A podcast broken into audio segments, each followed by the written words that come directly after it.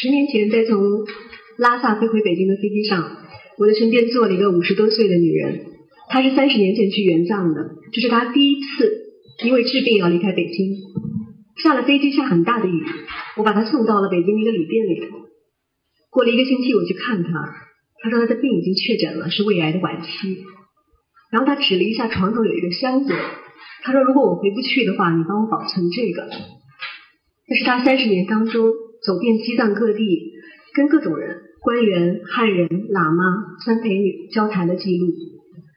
他没有任何职业身份，也知道这些东西不能发表，他只是说100年之后如果有人看到的话，会知道今天的西藏发生了什么。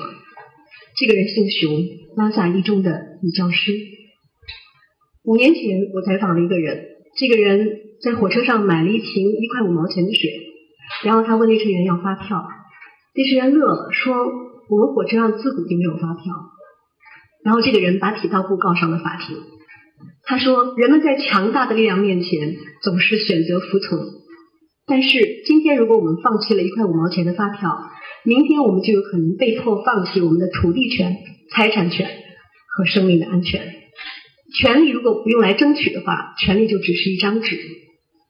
他后来赢了一场官司，我以为他会跟体操部结下梁子，结果他上了火车之后，向餐车要了一份饭，列车长亲自把这个饭菜端到他面前说，您是现在要发票呢，还是吃完之后我再给您送过来？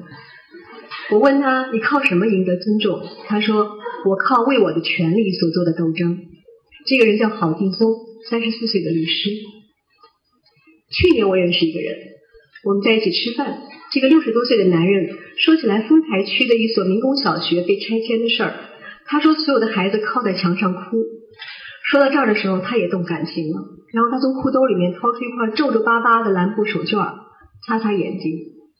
这个人18岁的时候当大队的出纳，后来当教授、当官员。他说他所有做这件事的目的只是为了想给农民做一点事儿。他在我的采访中说到，说征地问题给农民的不是价格，只是补偿，这个分配机制极不合理。这个问题的根源不仅出在土地管理法，还出在1982年的宪法修正案。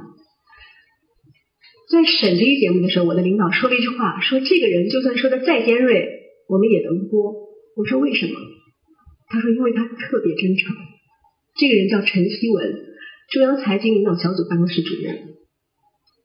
7年前我问过一个老人，我说你的一生也经历过很多的挫折，你靠什么来保持你年轻时候的情怀？